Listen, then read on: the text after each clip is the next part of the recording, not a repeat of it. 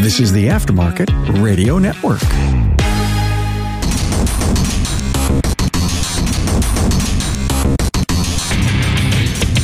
Welcome, everyone, to yet another episode of Diagnosing the Aftermarket A to Z. I'm Matt Fanslow, and today I have a repeat exti- extinguished guest. Very, very extinguished. He needs to be extinguished. I do need to be extinguished. He's like, I don't know, top top five favorite people from North Carolina. Oh, here we go again. You have a lot of competition in that state, dude. Yeah, it's a good thing I don't live in that state. Oh, Oh well, South Carolina. Well, now you're only in the top 10. that's more my flavor. One of my best friends, Justin Morgan, has joined me, and we're going to talk about movies. Justin is tech support for LMV Bavarian. So if any of you are out there servicing BMWs regularly, uh, I strongly suggest that you get hooked up with LMV Bavarian and Justin for their tech support, uh, both on vehicles and using ISTA ISTA P. Welcome back, Justin. Thank you for joining me. Ah, thanks for having me again. So, eh, do you need a reason to go to Las Vegas? I don't necessarily need a reason. Oh, because I, I think I can come up with a good reason for you. Do you have a good reason? I do. Listen to this. The Napa Expo will be held July 18th through the 21st at the Venetian Convention and Expo Center in Las Vegas. Stay on the forefront of the latest technologies and industry trends. Registration opens April 2022, so it's already open. Not enrolled but interested in attending? Contact your servicing Napa store for more information. There it is, buddy. On a platter. A reason to go to Vegas. That'd be a good reason. That'd be a good reason. Napa doing some cool stuff this year. they really are. So we're talking about some movies and some of the lessons I feel like I take away from them. Hold on. let, let me paint a picture for everybody that can't see what happens here. So, what happens occasionally is Matt will randomly text me just a movie line or a title of a movie.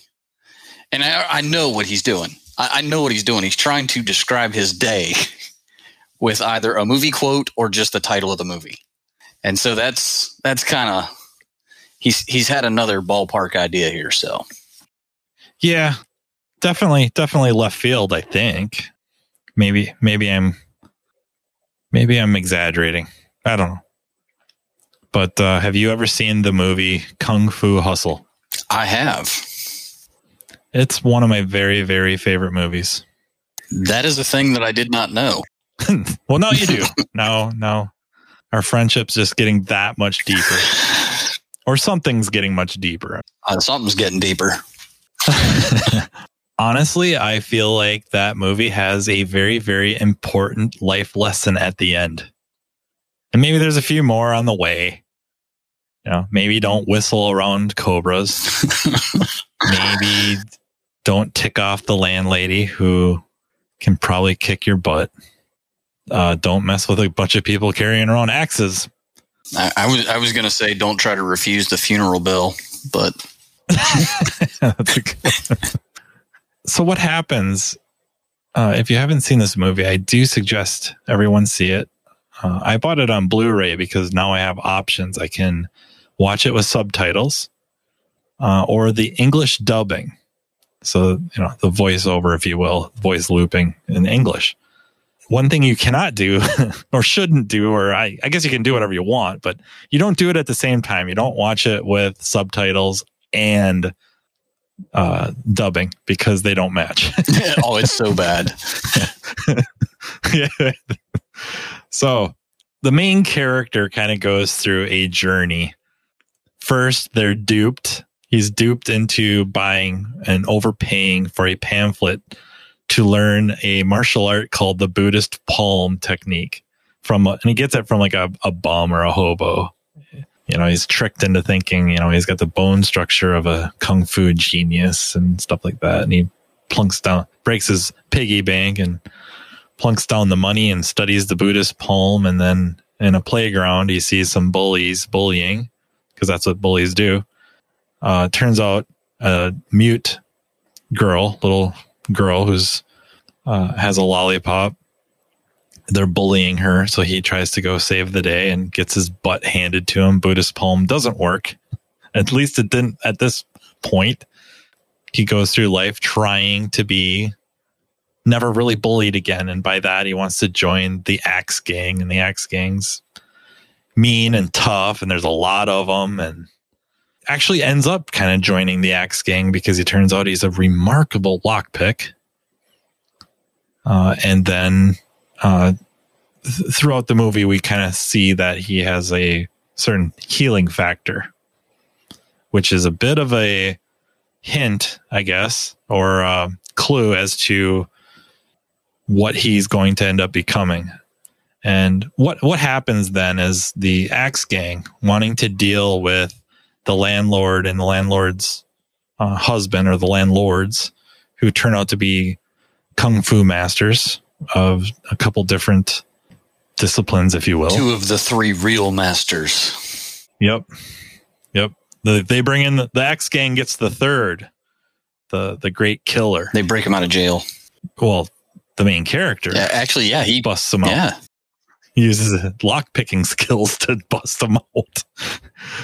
so okay, they have this epic battle, and uh, they end up in like this weird twister type of a situation. And I don't mean I don't mean like the uh, MMA submission move, the twister, but I the the game like they're kind of all wrapped around each other and blocking and attacking each other at the same time all four of their arms and legs or i guess six they're kind of wound up tight and the Axe Gang hands our main character a, like a four by four or a leg from a table really to go finish off the uh, husband and wife team and instead he bashes the killer in the head you know, the killer does what killers do. They bust out of the uh, twister move and he beats the ever living crap out of this guy. Just literally Hulk smashes him into the ground. When he turns around, the uh, husband and wife team grab the main character and race off, disappear. And now we have almost a caterpillar cocoon turning into a butterfly effect where now our main character uh, is, is like wrapped up like a mummy almost, just totally bound in this cocoon of gauze. And, and uh, when he, you don't see him emerge, but it's hinted, it's hinted that he's emerging much like a butterfly from their cocoon. And he is now like the greatest kung fu genius that this butt kicking unblocked his chi flow. So I feel that the moral of the story, maybe not the whole story, but this point, this sequence of events, this scene to me hits me as sometimes to reach your potential, to become your best, and maybe not sometimes, maybe it's all the time, you have to get your butt handed to you. And maybe not just one time, but a bunch of times. And I think throughout the the movie, there are times where you could say he's kind of getting his butt handed to him over and over and over. And then there was the big one. And that's more for cinematics, where this, the, the idea of you, you kind of have to get your butt handed to you a few times. You got to make big mistakes.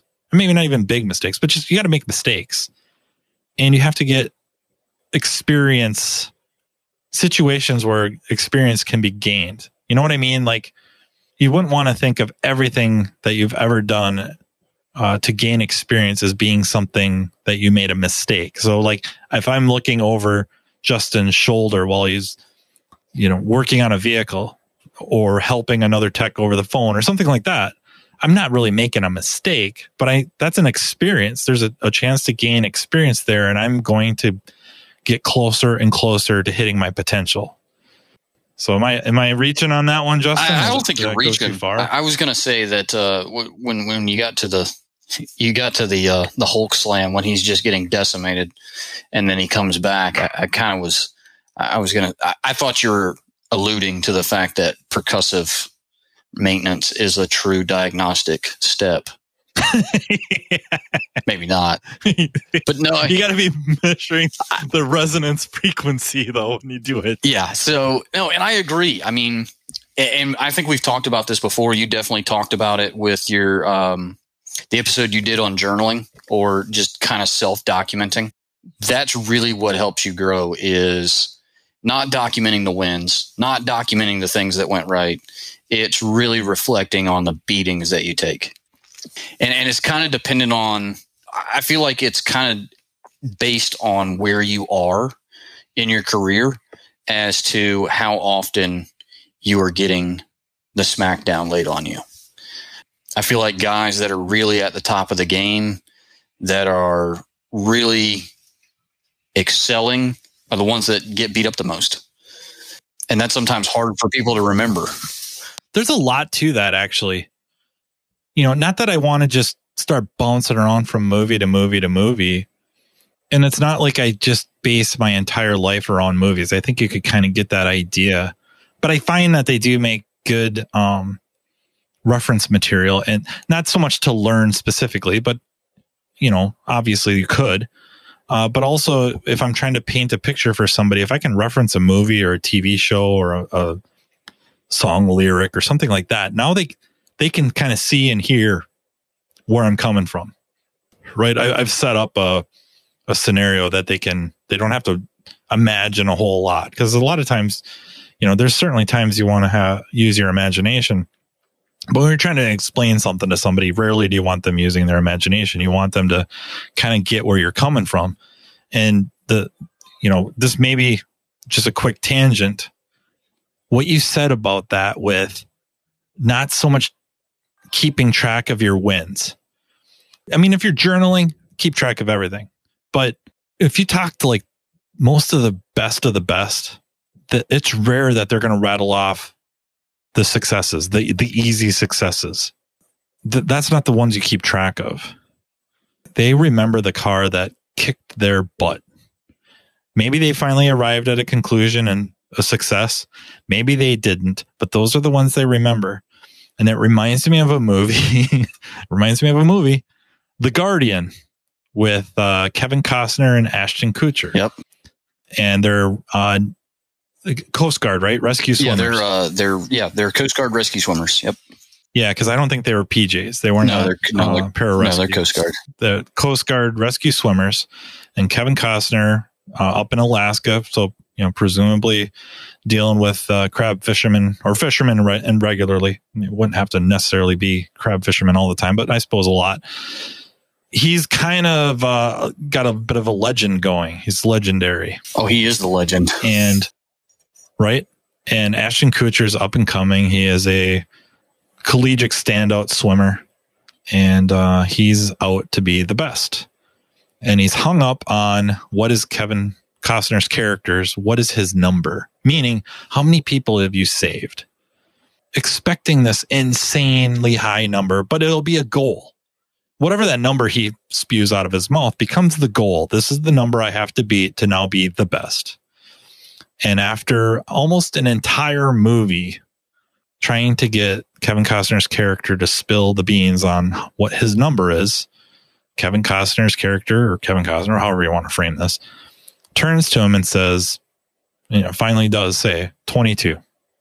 And Ashton's character is kind of like, oh, okay, that's, that's, um, that's pretty good. Yeah. Yeah. Not what he expected. Yeah, that's a little lower than I thought, but you know, that's still pretty good that isn't the number of people he saved. That is the number of people he lost. That's the only number he ever cared about. He never cared about that other number. As a side note, uh, I felt like another really good message in that movie was um, swim as hard as you can for as long as you can. We can get back on track here. Kind of gotten that same lesson from Finding Nemo, though. yeah, just keep swimming. Just keep swimming. No, I mean, if so, if you go back when you first mentioned uh, Kung Fu Hustle to me, it, it kind of brought back some feelings from the last podcast that we did together. The last time you had me on when we were talking about uh, Rocky Four, and yep. so there's a scene, and and Matt kind of painted it. You have this this one master that's been broken out of jail. He's the you know he's the evil master, and then you have the two other masters, which is like the landlady of this slum where everybody lives, and her husband. Pigsty Alley. Pigsty Alley. And when they meet in this, I guess, is it a casino or resort or wherever it is? They meet Casino, yeah. and the evil master looks at the two of them and they're asking, you know, are, are you with the axe gang now? And he says, no, they're confused. I'm, I'm, I'm only here for one thing. I'm either here to kill you or be killed by you. And I feel like that's pretty accurate for most of our diag. yep. I would say so. I mean, and sometimes it turns into my absolute favorite movie, which is Sling Blade, which is uh, I mean to kill you with this here lawnmower blade, and sometimes that's what it gets to. I mean, when it just gets bad, you're ready to just light it on fire or beat it to death, right? Yeah, something spectacular, like tannerite. It's probably a bad idea. That's not as exciting as everybody thinks. At least not in normal human quantities.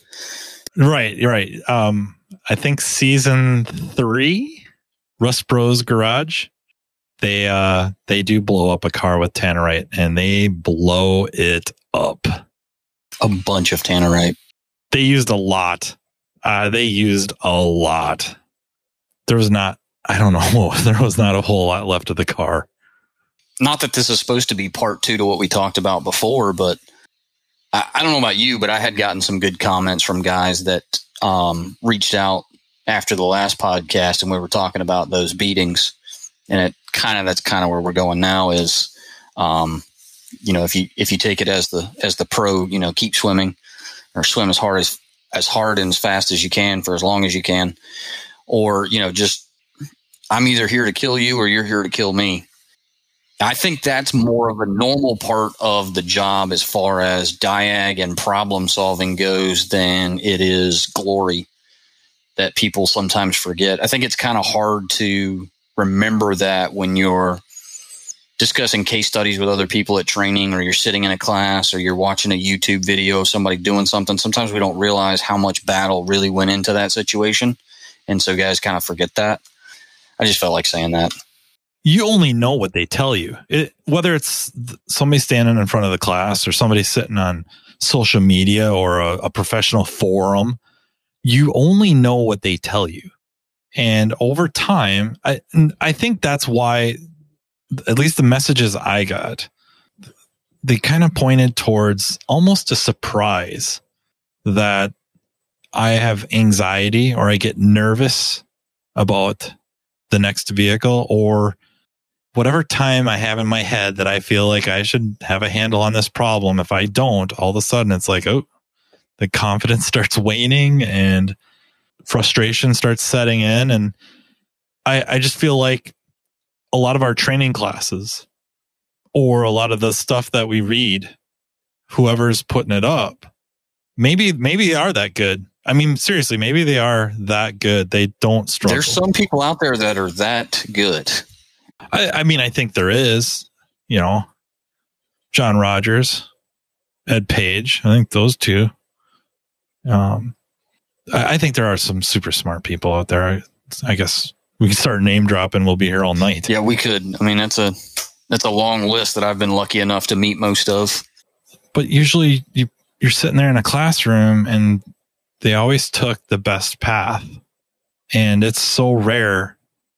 They're kind of like, okay, I'm going to talk about this car that destroyed me, and I, I spent hours and hours scoping this and looking at this data, and you know, bought this new tool, and uh, you know, long story short, maybe they don't say that in class. You wouldn't really want the long story short version in class, but yeah, I, I wasted a lot of time. I didn't, I didn't have to scope this or that, or I should have got the scope sooner. What was I thinking? You know, putting off the scope because it was, you know, in a case up on the shelf. I should have went and got the freaking thing right off the bat. I'd have saved myself, you know, hours, or I reached for it too soon, you know, or I, I should have spent more time flipping through the data stream. You know, Falco, Richard Falco from uh, CTI WTI training did a class a couple, couple, uh, it's a little more about two three years ago at Vision, uh, about stop using your scope or something of that nature, right? Is somewhat derogatory to scope users, but he's a, you know, he's a scope user. But the point of it was slow down and go through the data list a little bit. Slow down to speed up. Quit jumping to overcomplicate. We could make a movie reference here, but yeah. Yeah, we could make a movie reference here, but seriously, just he slow down to speed up. Look through the data. Spend a little bit of time flipping through the data. What are these things telling you? And a lot of times we flip right past gold, just gold, diagnostic or, you know, information for analysis. We flip right by it. Don't even give it a second look or take a second to look. And we miss something that would have saved us an immense amount of time. And even after we're done, we may not know that that even exists still. So we didn't learn as much as we could have. It's it's rough, right? Because we're, we're not really rewarded for taking.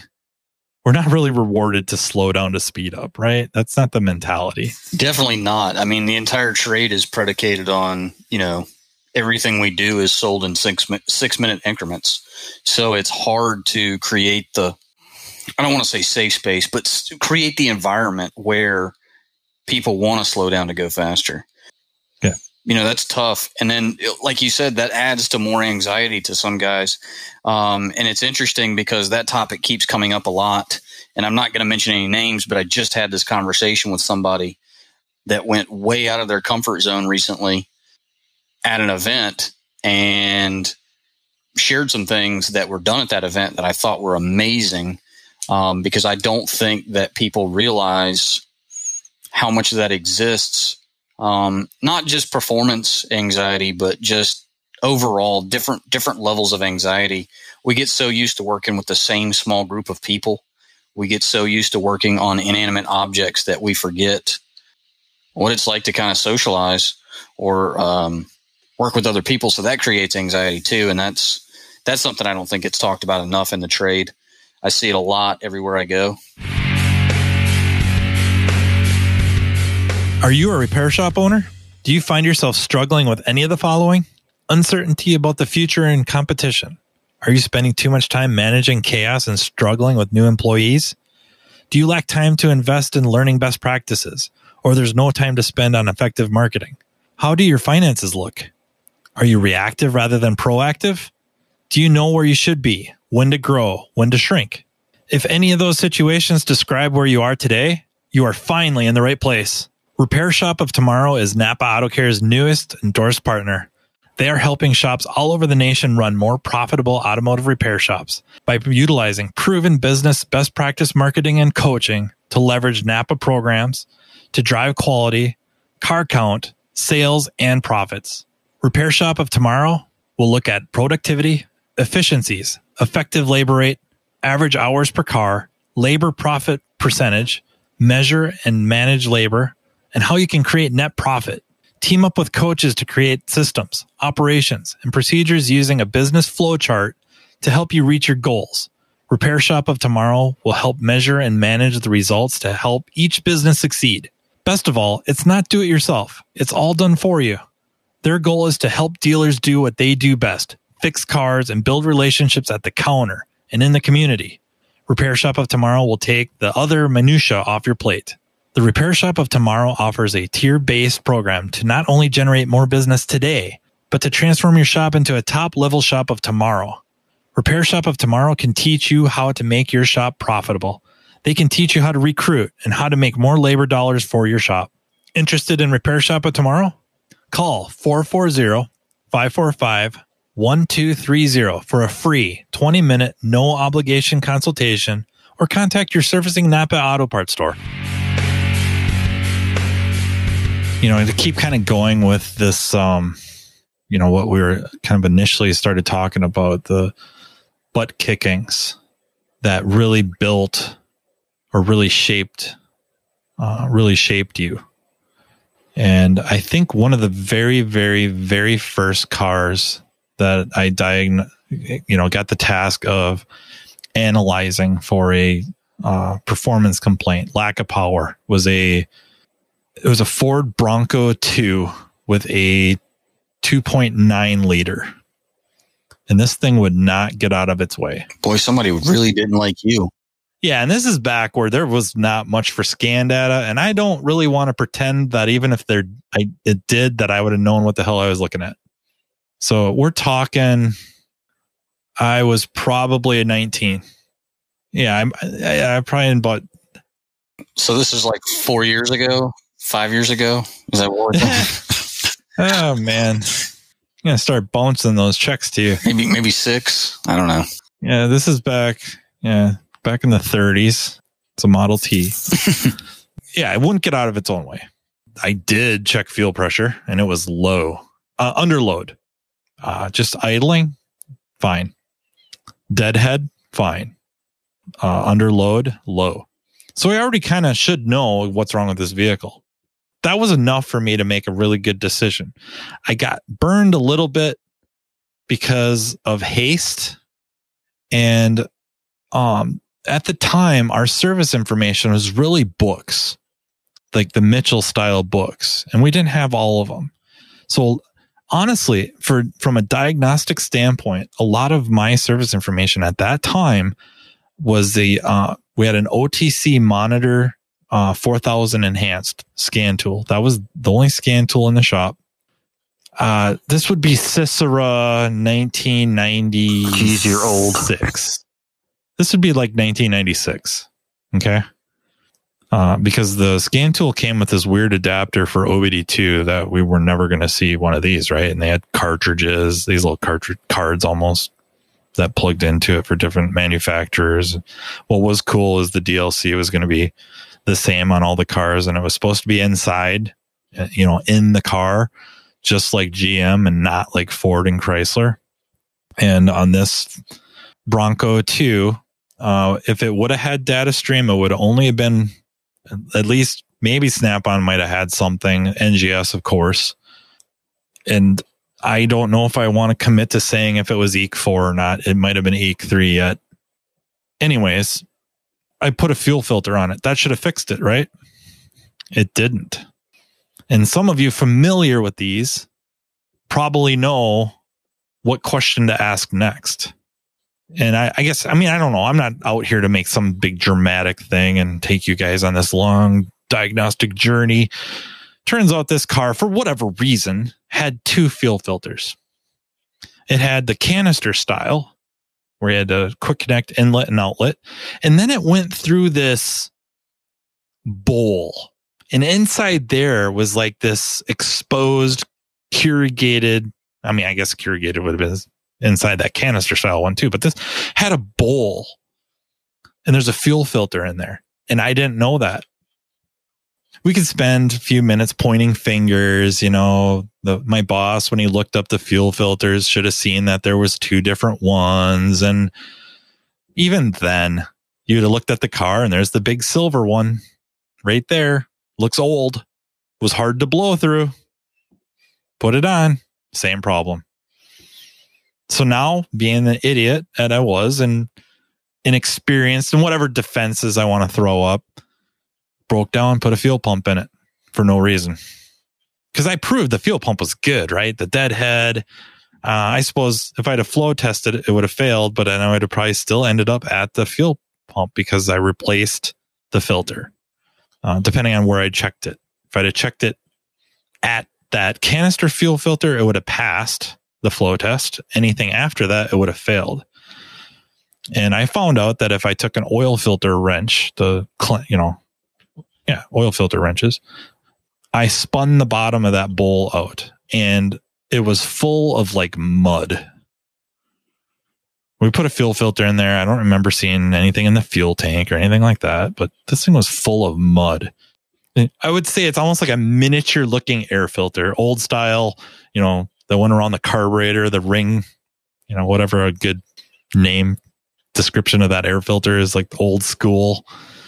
That's what a miniature style one sat in there. And I took that out and I put the new one in there and this thing went for, for a Bronco 2. She screamed.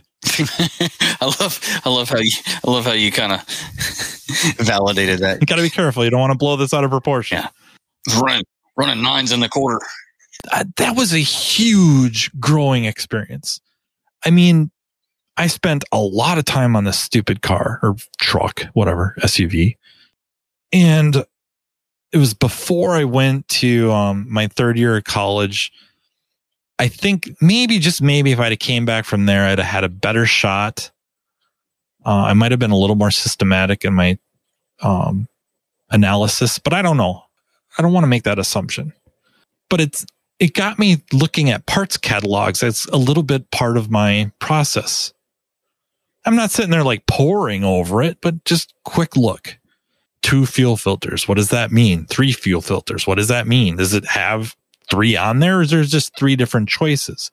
And what do these fuel filters look like? And if I order both of them and one is the canister style and this other one looks like this other thing, and where does that go? And can I dig into service information? And we learned, we, not just me, the shop, my boss learned our service information was wildly, wildly inept. Just wildly incomplete. So very, very shortly after that, um, we started out, we got, which would, would have been Mitchell on demand. Mitchell on demand at the time. Well, they still call it, I guess that, but it came on discs. I want to say we thought it was a lot. I want to say it was like a dozen discs, CDs, CD ROM and you had to change the discs all the time depending on car lines. That was life changing. That was life changing. I mean, holy heck, we were printing out procedures that we never had access to before, unless it was older and in the, the big Mitchell books. You know, we had a few of those or Chilton's and then, um, Motor. Motor had really good books back, back then, but you couldn't have them all. That was ridiculous, right?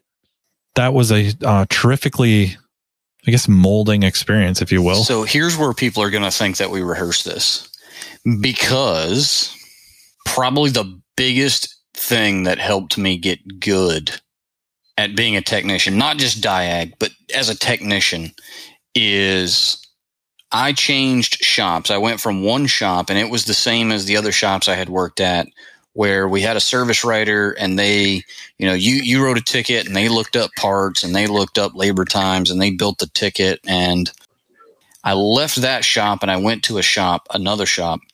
And this new shop had this crazy, crazy operating procedure where techs looked up their own parts. And I, I'd never done that before. And now, and that's been bordering on 10, 11 years now now I only look up my own parts because I've never worked in a shop big enough to have a full fledged parts manager. Um, and that's kind of a rarity in a shop unless it's a very high producing shop. But it was amazing at the recovered time, not this isn't the right part. This isn't what I was even talking about. This isn't the right part number. This is, oh crap, we need three of these and you only ordered one. Now I'm stuck. This is tying up my lift. The amount of time I was able to gain, the amount of battles I was able to win by looking up my own parts because I knew what I needed. And then, like you said, if, if I would have looked in the catalog myself, I would have been like, why does it have two different listings? Where does this thing live? Maybe we should investigate that. Yeah, I would like to think I would have uh, maybe not, but I mean, certainly after that, I did. And never seen another one since. no, but luckily, that would suck to get your butt kicked twice by the same problem. that would suck. Yeah, we'd have to call you me if you that one. Another one that comes to mind was uh, an equipment. I don't want to say an equipment issue, but just the way it operates. Uh, we had bought the uh, Vetronix okay, Doctor uh, MTS 5100. What's that? I said, okay, Doctor Strange. the Vetronix MTS 5100. It is the black and white or monochrome version of the MTS 5200, which is now green and the case is green and it's Bosch. And it's a KTS. Is it KTS? It's KTS 5200. Well, what the heck? Yeah, I actually have one of those. So we had the we had the MTS 5100 because, you know, it's supposed to be the, the cat's ass, right? It'll fix everything for you. Well, I mean, four channel handheld lab scope, portable. The screen was bigger than the PDA 1000 that we, or PDA 100 that we had had, which was a rebadged, or that was Intero PDA, but ours, we had the Matco Insight version. Uh, OTC had one called the Vision. Uh, they're all the same. The 5100 was a powerful tool because it had it was the start of let's put in some operational information to go along with it. Some quote unquote guided yeah. troubleshooting. Yeah but i had four channels. Uh, it did meter functions if i wanted it to. It did i don't know if you could call it power graphing meter but certainly graphing meters. Uh, not nearly as good as the vantage but still snap on vantage but still uh, better than nothing. If you really wanted to uh, criticize it, the battery life was horrific. Mm-hmm. Horrific. But runs on 12 volts. So you could hook it up to the battery and, you know, run it as long as you need to. So I have a Ford Ranger. And I have to make sure I'm going to have to talk about some cars other than Fords that kicked my butt because I don't want to sound like Fords were the only butt kicking sort. But as I tell the story, those that you, those of you that have worked on such vehicles would understand what happened, but and why and why it's important that it was a Ford. That um, a very very intermittent stall, engine would die very very intermittently. Brand new 5100. I can't wait to use this. This is this is the stuff I'm going to be able to fix because I have this now and this was definitely EEC4. So the uh, engine control module is 60 pins, and Ford was nice enough to, or Ford themselves had a breakout box, and then Thexton had a breakout box. So we we bought the for the Thexton 60 pin breakout box. So you unplug the engine control module and you literally tee into it, and now you have 60 spots to stick your meter probes or scope probes. And I'm going to scope four things at once. Right. And so, you know, crank sensor. Um, it didn't really have a cam sensor, but ignition, fuel, like oxygen sensor. And because the battery sucks on the 5100, I have it hooked up to the battery and I have it run through the hood into the vehicle and reference ground, my ground reference was pin 60. And then I went and drove this thing and I drove it and I drove it and I drove it over, you know, manhole covers and I drove it over dips and I hit curbs with it. And uh, I couldn't get this thing to act up to save my life. And the customer said it would act up all the time. Like you couldn't hardly drive it anywhere without it stalling. All right, drive it some more. They leave it overnight. First thing in the morning, maybe it's cold hop in it, drive it, no problems. What the heck? What do you do? Right? You want us to just throw a crank sensor at it, or what? You know, what should we do? I guess I'll just take it. And by crank sensor, I probably really mean just the Hall effect and the distributor. No, we'll take it. They don't get out of the driveway, and it died. So I'm running out there with my scope and I'm running out there with my breakout box and I hook it all up. And then the customer and I go on about, I don't know, an hour and a half test drive. Doesn't skip a beat. Right. So now what? Take all my stuff off of there. They, they made it out of the parking lot this time, but they didn't, they got up to like a stop sign a couple blocks away, died. This is pre cell phone days. So they walk back. We go get it, give them a ride home. Very frustrated. Come in the next morning. Don't put anything on it. I don't make it out of the parking lot and it died. And I went out and any again anyone that's familiar with these vehicles knows that they had a terrible terrible ground cable issue uh, where they have these two you have the main negative battery cable that goes you know, to the frame or block. And then they got two other ones that kind of jump off and go to the body. And at the battery terminal, they corrode and break internally. That's what was wrong with this vehicle. The Vetronix MTS 5100 and probably the 5200 and probably the KTS 5200, the ground of the scope is shared with the ground of the battery and the battery charger. Mm-hmm. Mm-hmm. So when I was hooked up to the battery and I referenced ground on pin 60 of the engine control module, I was fixing the vehicle. That was a harsh lesson. You know, it's and there's no amount of training. There's no amount of anything that can prepare you for that situation. And I know a lot of people say that like it's a cop out, but it's not really a cop out. There's like there's no way that you can prepare for that. It's not like it just stopped happening whenever, you know, EEC 4 went away. That kind of thing happens all the time. Um, sometimes yep. it's simple things like you're talking about where, you know, the, the ground bus in the, the tool is linking to a known good ground and you're, you know, inadvertently fixing it. Or it can be as stupid and wild as, all your keyless entry on this older car doesn't work when you park it in the garage because you're too close to the house Wi-Fi. You know, it can be weird, crazy things like that. Have you run into any um, vehicles where you might have some wild electrical problems like uh, instrument cluster, radio, HVAC. Uh, doesn't work very well, doesn't work at all, flickers. And you plug your scan tool in and it starts working just fine.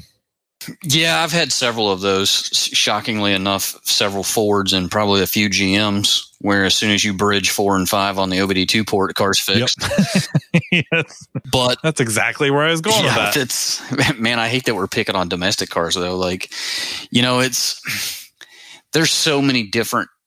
I would say fights, or you know, I, I plan to murder you, or you plan to murder me. One of the two situations. It's I don't know. I, I find that most of the time I end up being my own worst enemy because I get into something, I do the couple basic tests that I try to always do in this situation. I don't get anything, and I go, oh, well, this is going to be a cool one. And I load up for bear. And then, like three, four, five, six hours, you know, two days, whatever later, I'm like, let me go back and rerun those tests. And, you know, I check terminating resistance on CAN or whatever, and lo and behold, it's messed up.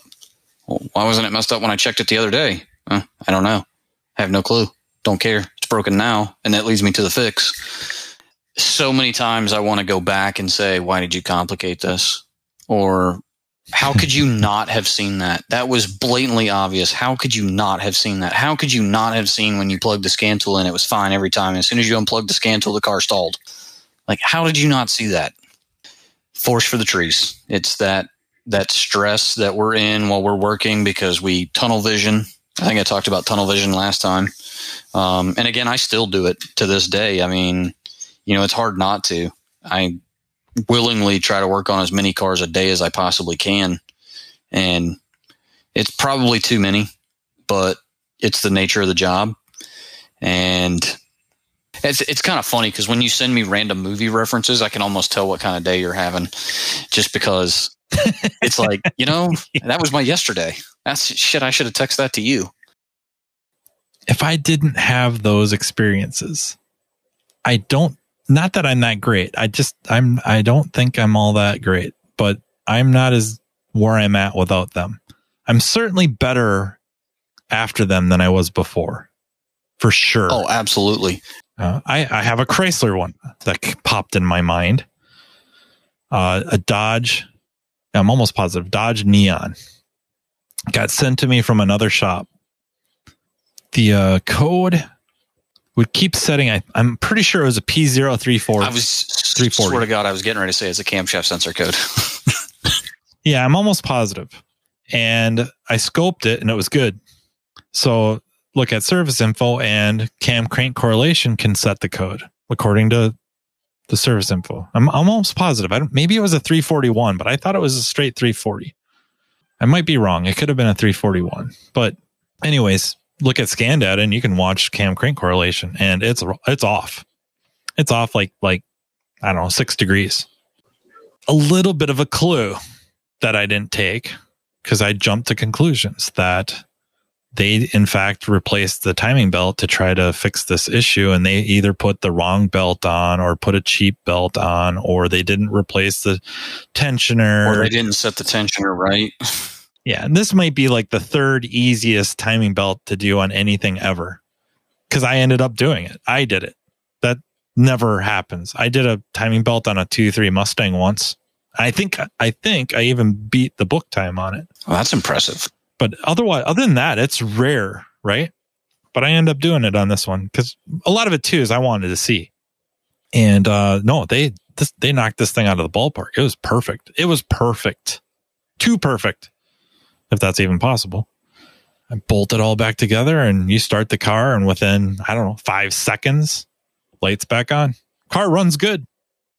There's no drivability complaints. It's just that light. And man, you know, I'm you're you're bringing back some terrible memories because I swear if you've like I almost want to write down the situation I was in with a Dodge Neon. It was a 2001, and it was actually an Espresso, which was the Plymouth version. Same crap. I swear to God, if it's the same problem, I swear. I, I'm guessing it is, but I was so close, so close to stuffing a PCM in this thing. Oh man, because I was baffled, you know. And I'm I'm scoping cam crank correlation, and it it's off. It's not off a lot, and and and right per scan data, it's not off a lot, but it only has to be off like four degrees to trip the code. Yep. I'm like, what the hell? And the belt, I'm looking at the belt. I think I put a new belt on it. I think I got a, a good belt. Replaced the tensioner. Does it have an idler on it? If it did, I put one on. And again, I mean, no change. Everything that shop did, well, okay, to a point, everything the shop did was balls on. And I don't know if you want to do like a one, two, three. What did you do to fix the car? Let me, I'll tell you the lesson I learned, and then you can kind of wink at me whether or not this is. So, exact same situation you're in. Car comes in, it's got a 340. I look, the sync's off. I go, well, I think it needs a timing belt, you know, because that's how we used to. That's how we used to check timing belts on those. You know, I, I was oh, fortunate yeah. enough to have a friend that worked at Chrysler for years, and he's a super smart guy. If you ever have the opportunity to meet him, his name's Earl Davis, and he's a wizard at all things. Yep. But um, I looked and I was like, well, it's out. Needs timing belt. Told timing belt, didn't fix it. And then I learned, you know, that um, oh, I, I, I, I said, well, there's got to be something wrong with the cam sensor I'm not seeing. And so replaced the cam sensor. And then all of a sudden it went from a 340 to like a 341 or a 342 or something. It, the code changed. And I went, well, that's stupid. Day, two days later, whatever, I learned a very valuable lesson and it's called mark things. What did you have to mark? Well, not a lot of people know this, but you can mount that camshaft position sensor upside down. the one that goes on the cylinder head looks like a football. Yeah, if you mount it with the yep. connector up, it will always have the wrong sync number. And it actually won't even, if you clear the sync and try to redo it, it will not learn the sync. nice. Yeah, that was a self imposed beating. This one was slightly different. Um, turns out that many aftermarket camshaft sensors. So this one was more flat, one on the back of the yeah yeah yeah back of the head, if you will.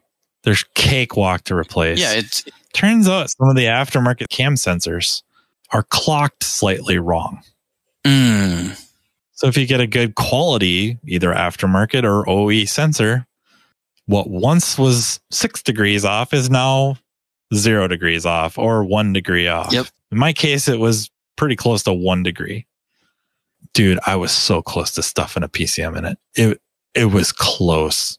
I think I even like I might have even ordered a used one to try because I wasn't so I wasn't confident enough. Yeah, Earl Davis is definitely in that. He's in that list. He's definitely in that list. He is in that list. Yeah, so that is the same cam sensor we're thinking of. It bolts up just to the the surface of the back of the cylinder head, and the connector is supposed to point down. Not a lot of people know this, but you can mount it 180 upside down so the connector points straight up, and that'll ruin your day. And um, Oh man. Oh dude, I'm telling you. That was that was the day that I learned that, you know, you either take pictures of things when you take them apart. And again, I was I was a younger guy. I, I mean, I hadn't been in the trade very long. And it was just hurry up and get it done. Hurry up and get it done. Hurry up and get it done. Took it off, put it on. Now it's like not wanting to start and I got a different code and like, oh my God. You know, and then, you know, a day or two later going through it, like you talked about, well, I know the timing's on, it's spot on. I did it, went back, checked it, still on, you know, everything's good like, Jesus, I wonder if the PCM's just garbage. I don't even remember what made me look at it and go, you know, that just doesn't look right. But it, it wasn't right. So I learned a lot from that car. Well, I mean, I can't, I, I definitely cannot promise everybody listening that you get your butt handed to you a few times that you're going to burst out of a cocoon as a butterfly or a Buddhist palm kung fu genius or even a di- diagnostic genius, but I can say with no hesitation that without those beatings, uh, I'm not anywhere near the tech I am now. And I don't want to imply that I'm that great. I just, sorry, I can't do it. I absolutely agree. There's no way you will ever become the master. You cannot. I mean, if you look at any, any kung fu movie, any martial arts movie, the student is always getting beaten up. Doesn't matter if we, if we look at Kickboxer, Jean Claude Van Damme. Yes. Yes. If you look at any of those, the progression, and hopefully Jim Kokonis is listening to this going, yes, yes. It, just from that, you know, becoming the master, you're, you're going to have to put in sweat. You're going to have to take the beatings. And some of them are going to be unfair fights. Sometimes it's you're fighting yourself. Sometimes you're fighting a parts catalog. I mean, raise your hand if you've gotten a wrong part. And if you'd have gotten the correct part or the correct part number the first time, you would have fixed the car on day one. I mean, it's, but all of those beatings have to be taken in order to become the master. Have to. Yeah. And it, and if you're Jean Claude Van Damme and all of those beatings, you're going to have to be forced to do the splits. You're going to have to do a split. Whether you're a kickboxer or Bloodsport. I mean, Obligatory split for absolutely no reason. Well, yeah, but they're going to rope you up somehow and uh, stretch you out. Maybe that's where we're messing up. We're not stretching out before we start working. Got to do some calisthenics. Stretch out, get the blood flowing. Oh man, there you. Go. It's it's crazy, and you know what? I guys, that people that are listening to this, I don't want you to think that just because they're old cars back in the you know i'm going to say back in the day back in the day for you not so much me. Um, just because it was older cars and service information wasn't as easy to use as it is now the tooling wasn't as easy to use now that those that those beatings are going to stop or they're going to be any less brutal they're not. They're going to be worse because you get comfortable with, oh, this is easy. I know exactly where the information is. I, oh, yeah, functional description, got to read that. Oh, code setting criteria, got to have that. Got to scope all the things. And then out of the shadows, you know, you think you got this. You go to, you go to sling that throwing knife and somehow it ends up in your own shoulder. Yeah, it, it doesn't end. I mean, I, I hesitated to bring it up because I'm pretty sure I've talked about it before, but uh, I won't go into great detail, but I had a Dodge Nitro. Yep. Uh, that brought to me from another shop that replaced the transmission control module, and it would set co- uh, DTCs for the uh, initialization would be incomplete, and it would fail every time you tried. I thought maybe it had the uh, the wrong TCM in it because there was a couple different ones. I think one was Continental and and then a different one. And I thought maybe that was the issue. And then it turns out uh, I lucked out. Mr. Nicholson is working at a Chrysler dealer and I message him wondering if he has any, any advice. And he talks to a coworker and they said, well, try reprogramming the PCM. I'm like, well, geez, it's at the, it's not asking for a update. They're like force yeah, it. it has nothing to do with the trans. Yep, force it. Force the PCM update. See if that will uh, allow it to redo that handshake, which is essentially all it was. I think it was EGS initialization was what they called yep. it. And um, sure as hell, that's what did it. And now, you know, there I sit. I learned kind of a harsh lesson and that sometimes you have to program not for a firmware level, but to allow a function to work, especially when it comes to like handshaking type things where modules have been replaced and you can't get them to talk. Another one, I think this is cross platform. It don't matter what you're working on. If stuff kind of goes to hell in a handbasket after a module replacement or reprogramming, uh, do a capacitive discharge. Put it in timeout. Yes. I don't know if I could rattle off all the cars that have that has bailed me out. I mean, I feel like if anybody hasn't fixed a car with a battery Jesus, which is what we call it, just so we're all clear, that means we're disconnecting the battery from the vehicle, right? We're putting in a timeout or whatever. I don't know that you've been working on cars very long if you haven't had to do that. It's that common. d- disconnecting the battery, uh, and I'll I'll short the cables together, Yep. uh, either directly or with through a you know a light or something. I don't know what would be the difference. Just short the stupid things together. You just need something to pull the capacitor. let her sit for a while. Yep. Yeah, go walk away, go to lunch. It's funny that you were talking about, you know, having to force reprogram Monday. I just had one that uh, program for service bulletin resolves the service bulletin issue. Um, now, miraculously, we have three or four other codes, and like everybody seems to be irritated at the DME, which is German speak for engine control module. And um, about four or five hours into it, I was like, you know what? I'm going to just try something. And I just went ahead and reprogrammed the DME and one or two other things that it was complaining about. And as soon as we did the power down as part of the programming, the the key dance as I call it, um, boom, all the fault code's gone. Everybody's happy again. Uh, Zero rhyme or reason as to why I should have had to do that, but for whatever reason, it wanted Yep. it, which is good. I mean, you know, it's but it's one of those things that I've learned over the years. Like if stuff doesn't make sense, and I'm trying to remember who said it from IATN days because they were a smart guy too. I just can't. I, I don't want to say a name and be wrong, but in the golden days, their phrase would always be, um, "If it doesn't make sense, it's typically software, and you should, if you have the ability, try to reprogram it." And sometimes that works out. Sometimes it really does. Yeah. Sometimes it doesn't. Yep. Sometimes it makes it worse. And we'll talk about that. um, We don't want to talk about that. God, I wish I could remember who used to say that. And it was back in the golden era of IATN days. Hopefully they're listening and they'll email and be like, it was me, you idiot. That would be cool. If it's you, email me. It definitely wasn't me. Um, my knee jerk is Paul Beltuis, Could have been. Maybe Wriggle, I'm thinking that's probably who it was. John I'm Wriggle. thinking it's probably Wriggle. But I don't want to swear to that in open court because then he's going to be like, I never said that. Well, sorry. no, if it's positive, he'll take credit Yeah. for it. But I mean, here, here's the thing though. If he, Deservedly if, so. if he wasn't the one to say it, I still got plenty of gold nuggets from him over the years. So it's, it's fine. yeah. I, I guess you know that's the other thing too is um, since we keep mentioning it, maybe we should just flat out say it. You know, a big part of this job, or a big part of the learning path for this job, is networking. So you don't have to take all those beatings Oh, yeah. yourself. I'm sure I could work in the the kung fu with that. Learning from your own mistakes is great, but learning from other people's is better. Absolutely. Um, and it's funny that you mentioned your nitro because um, you you omitted the rest of that story. So this was several months ago when you had that nitro, and recently there was someone that seemingly was battling the same thing on a Grand Cherokee, same engine, same transmission. So um, I don't know that you ever got closure on that, but you were able to kind of give that guy a heads up. Hey, likely this is going to be a path you need to take. Yeah, I looked like a genius for five minutes, and then you know my friends come in and make sure everybody knows that I didn't figure it out on my own. it wasn't me this time. I, I wasn't the one that popped your bubble this time. wasn't me.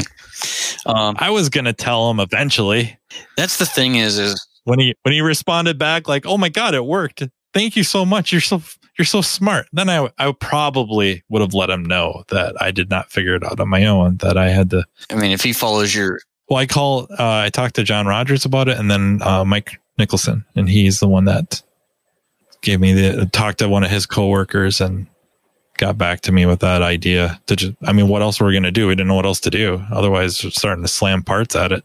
holy water, holy water works. Gangbusters. You know, it's, I think the networking to be able to share those, and we talk about it, and, and guys that have gone to training, big training events, they know that that's pretty much what goes on at all of the social functions involved dinners, lunches, bar. Th- this is what happens when you get a bunch of guys. They sit around and they share war stories. And honestly, I've learned a lot from those.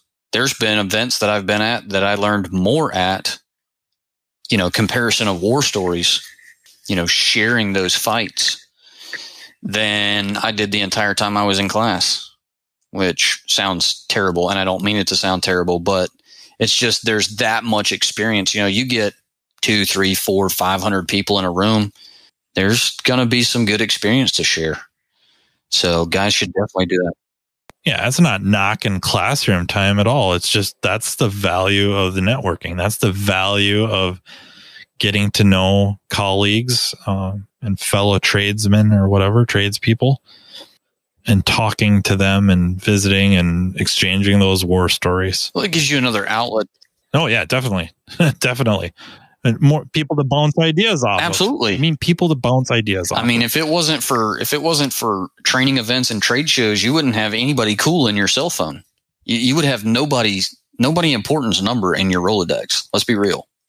Uh, for me, definitely. I, I'm Are you kidding? I- was specifically saying you, but I mean, and now I'm going to pick on myself. The only reason I even have those numbers is because somehow you managed to work my phone number into a conversation with those people. And then they call me, which they're drastically disappointed normally by the time the conversation's over with. But at least I have their number to store now. they're, they're probably disappointed because I didn't give them your number. I sold it to them. So they probably thought they were going to get some kind of a value out of it. Oh, maybe, yeah. That's probably on me. Yeah, that's probably on me. Sorry about that. Probably shouldn't have done that. No. Well, I mean, it's kind of a sliding scale. Certain numbers uh, are worth more money, and yours is kind of in the middle. Yeah, these aren't uh these aren't baseball cards. Scott Manna, I don't know if anybody could afford that number, but You know, yours. that's a pretty popular number. I mean, you could have my phone Yeah. number pretty pretty easily, I think. Well, I, I got yours priced where people kind of wince, uh, but they pay me. I learned that. I learned that in like some, yeah, I, I learned that in a service advisor or management class, not about phone numbers, but about invoices. That's That got to be the right price is where the customer winces a little bit and then cuts you the check. So I'm doing that with phone numbers. tell me that was uh do's and donuts. yeah, Tell me that was wit. I think it was. I'm pretty sure it I'm was. pretty sure it was. Pretty sure. Oh, that was good training. I miss those videos. The other thing too is is a lot of people, especially people that have just started in the last five to ten years, you're kind of spoiled on the amount of content that's available to you. We we were kind of. I know I was, and you. If I was, you had to have been because you've been doing this longer than I have been. But we didn't have a ton of resources. You know, you maybe had one service information, like you were talking about Mitchell with the discs. I remember the binder. All data was the same way. Mitchell had like 20 discs. All data had like 50 discs. They were color coded and numbered. And Yep. And then you would get training videos. You'd you'd buy like AVI training videos, and some of them would Yep. come in as actual VHS tapes. Um, Literally. Yep. and that was about the extent of it. You know, there was, you know, there was, we had IATN, but there wasn't a bunch of training content on that. That was mostly kind of peer review or peer to peer support. Yep. Now, I mean, you, you can't turn around in this trade without getting slapped in the face with some form of resource. Um, you know, there's 10 or 12 service informations. There's, uh, you know, there's tons of trade groups on Facebook and even Discord and Reddit now. Yep. People linking up with each other on LinkedIn and, uh, you know, making friends to talk to when you're at training events. Which, if you guys go to training events, always, always, always enter an unfamiliar conversation. I'm not saying bust in there like the Kool Aid man. I'm just saying don't be afraid to join a conversation. Oh, yeah. yeah. Right. Um, Yeah. Not the Kool Aid guy. Macho Man Randy Savage. well, they sound so much the same. Yeah. Snap into handout Slim Jims. Yeah, something. Ooh, yeah. Or you know, if you're if you're uh, if you're Keith Perkins, you could just uh, pass a eggplant around. You could come up with a random. It does. It works its way around. It, it did, and it started a lot of conversations. We got to introduce ourselves to a lot of people because of that eggplant. I, I guess I lost trust in people uh, with that. There's people I truly thought um, cared about me, and I learned that maybe they don't care about me as much as I care about them. It was very painful. What do you mean? Traumatic, even. Just kidding. it was hilarious. uh, It's just I got it later on in the evening, so the the options of who you know who to break in was greatly diminished. Greatly diminished. oh yeah, yeah, yeah. So the number of targets dropped significantly. Well, I mean that happens whenever it's one o'clock in the morning. So I'm just throwing that out there. But you know, it's uh, and I hate to beat the training thing to death, but there's so many things that go into training that people just don't understand unless you've been there and done it. But back to the beatings you know we I, I, could share hundreds of stories probably just from last month of times where i thought i was on the right path and i was on the wrong path or i got beaten up by something stupid or i got beaten up by something that has never happened in the history of the world. Um, it was a perfect storm of this being stuck there and that being there and connectors being swapped and the car got struck by lightning. And you know it's uh, dude I'm, I'm telling you it's it's a situation where, and that's probably why you and I make light of it, why we why we compare ourselves to movies. Aside from the fact that we watch entirely too many movies, but um, I don't think people. Re- I don't know about too many. Yeah, okay, I'll give you that one. Y- you know, it's part of that reflection thing that that we keep bringing up. That I thought your podcast on that was really good, really, really, really good. Um, and I think, do you remember which episode number that was? Because that was a for the record, right? I think technically. Okay. I, am trying to remember because that was in the era right before you became a superstar and got your own podcast. So I don't know. It could have been your very superstar. first one. I don't know. Yeah, kind of like the superstar, like SNL version, maybe. I'm just saying, Scott Manna doesn't have a podcast. Well, he dominate the freaking airwaves. Nobody else would get to have a podcast anymore. Rogan, done. I'm done. Sam Harris, done. I mean, it just, yeah, it's it's all over. I, Bill Maher just started his own podcast. It, would be done. You wouldn't even have gotten a chance. I, wow. Carm, what? Car, I don't know what Carm would have to do. You know, just, it, it, Carm's really good but I think everybody, if they haven't listened to that podcast for whatever reason, time or they forgot about it or the title did, didn't didn't strike you, I think everybody in the trade should listen to that. They should listen to that podcast specifically for what they can teach themselves by reenacting or revisiting those fights and those beatings. Yeah, it's not a for the record. It was just a, a regular podcast with Carm and I on Carm. Uh, with Carm. Oh, it was a. Uh, it is RR six forty eight. Remarkable results six forty eight. Everybody should listen to that podcast. I think. Um, and I know there's a ton of podcasts out, but I feel like, and I, again, not you know, not to blow any smoke up your skirt. I think that's a good subject. I do. I think the way it was presented was good. I think that there is a ton of value to that technique, whichever way they go, whether they physically write it down or whether they type it or whether they do something.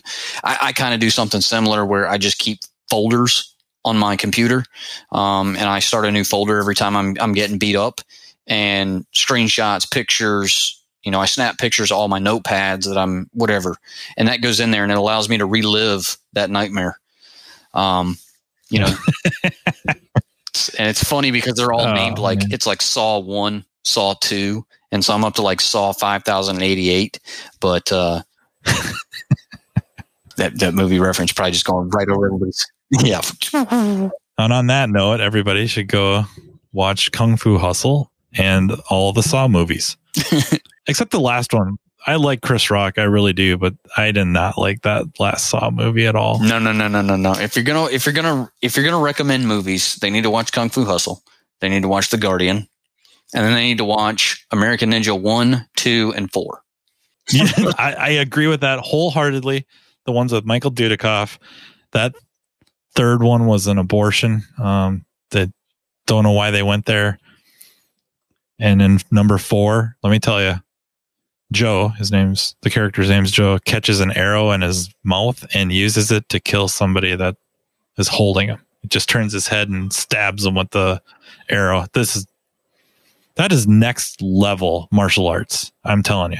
I, I tell you what, there's one more that I think everybody should watch too because it kind of really brings in the entire motif and it's it's a martial arts movie because apparently that's what we watch mostly i think is um 47 ronin ah i like that one too you get to see him literally as an orphan that gets adopted by a clan and just treated like crap right he's the porter or he's the oil change guy.